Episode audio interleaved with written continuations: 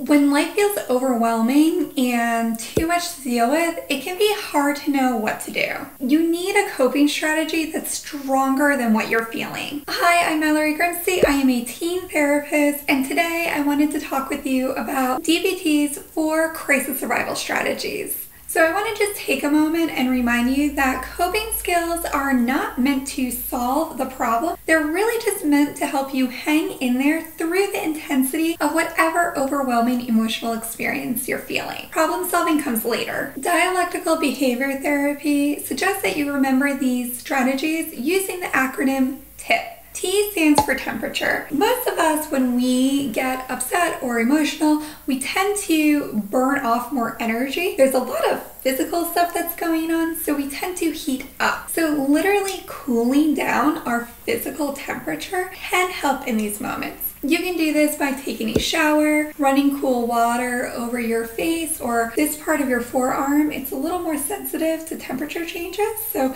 that's a great area to run some cool water over. You can chew on some ice or even drinking a cool glass of water, which has some bonus benefits because when you stay hydrated, you tend to feel better physically and you have more energy and focus and motivation. Plus, when you drink water, you produce more saliva, and saliva actually helps to calm us down. If you've ever seen a stressed out dog panting, they're trying to create saliva for that same effect. I stands for intense exercise. Now, of course, please run this through a primary healthcare physician or a fitness professional. I am not one of those. So make sure you are checking with them that you don't have to do any modifications. Now, intense bursts of exercise are not your routine, regular 20 to 30 minutes of exercise a day. That's not what I'm talking about here. I'm talking about a short, quick burst of energy. That could be doing some jumping jacks. It could be holding a plank position. It could be holding some yoga poses or stretches. It could even be getting up and pacing around the room. Whatever you can do to just kind of get the energy flowing out of your body will be really helpful. The first P stands for paced breathing. A lot of therapists love to talk about the benefits of deep breathing, and I am one of them. But deep breathing is only one form of paced breathing. So you can do what is called square breathing, which is where you breathe in for a count of four, you hold for a count of four, you breathe out for a count of four, and you hold for a count of four and you repeat that cycle. What I like to do is to have my feet flat on the floor because I like to be where my feet are. And then I sit up as straight as I can, but comfortably, almost kind of like, you know, like those marionette dolls, imagining that you have those strings pulling you up. Sometimes I roll my shoulders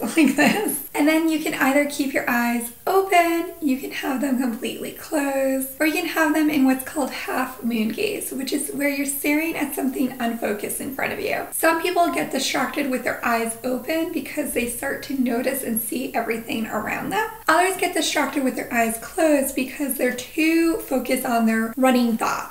There's really no right or wrong way, whatever is going to work best for you. So, after you've figured out your sitting and your eye positions, then you want to go ahead and breathe slowly in through your nose and then even slower out of your mouth. And then you want to go ahead and repeat that as many times you need. Some other forms of paced breathing are called alternate nostril breathing, where you hold one nostril closed and then you breathe in and then you close that nostril and then you breathe out the other way and then you repeat it on the opposite end. Another variance on paced breathing is to actually speed up your breathing so that you can slow it down. Sometimes when we're panicking or having a panic attack, we feel it coming on, telling you to go ahead and slow down your breath isn't going to be helpful because everything else is going wonky. If you could slow down your breath, you wouldn't be having a panic attack. So instead, trying to go with it and get control over the increase in breathing can help you then reverse it and slow it down. So you can do this through what's called breath of fire, which is where you just very